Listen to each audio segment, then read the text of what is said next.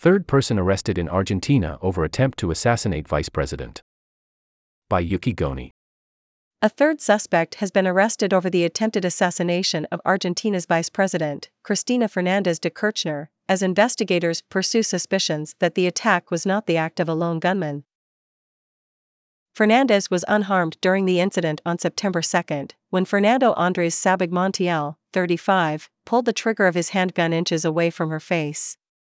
The gun failed to fire, and the vice president's supporters quickly subdued the would be assassin. Sabag Montiel's girlfriend, Brenda Uliart, who was also present at the scene, was arrested a few hours later. On Tuesday, Augustina Diaz, a friend of the couple, was arrested, reportedly after a forensic examination of Uliart's cell phone revealed messages between her, Sabag Montiel, and Diaz regarding the attack. Other cell phones were seized by police Tuesday in at least three more raids in the city of Buenos Aires and the greater Buenos Aires area.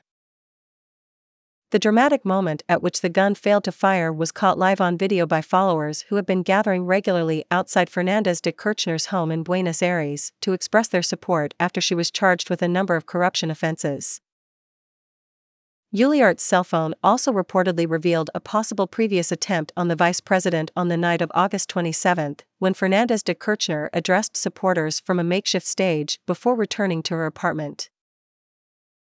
It's too late now, it's midnight, Sabag Montiel said in a message to Uliart.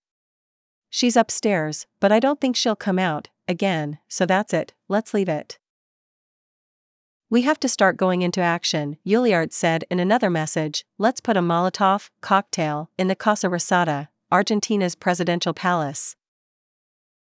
Investigators have also reportedly found video on Sabag Montiel's cell phone in which he is seen practicing with the Bersa handgun he used in the attempted attack.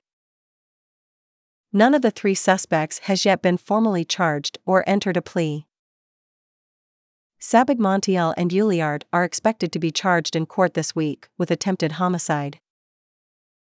President Albert Fernandez, who is not related to the vice president, said on Tuesday that messages on the seized cell phones also pointed to an assassination plot against him as well. The conversations of the accused are becoming known, and they said that I would be next, he said. Fernandez de Kirchner is fervently loved by her supporters, followers of the Peronist legacy of three time President Juan Perón and his wife, Evita. But she is reviled by anti Peronists who accuse her of corruption during her two terms as president in 2007 to 2015.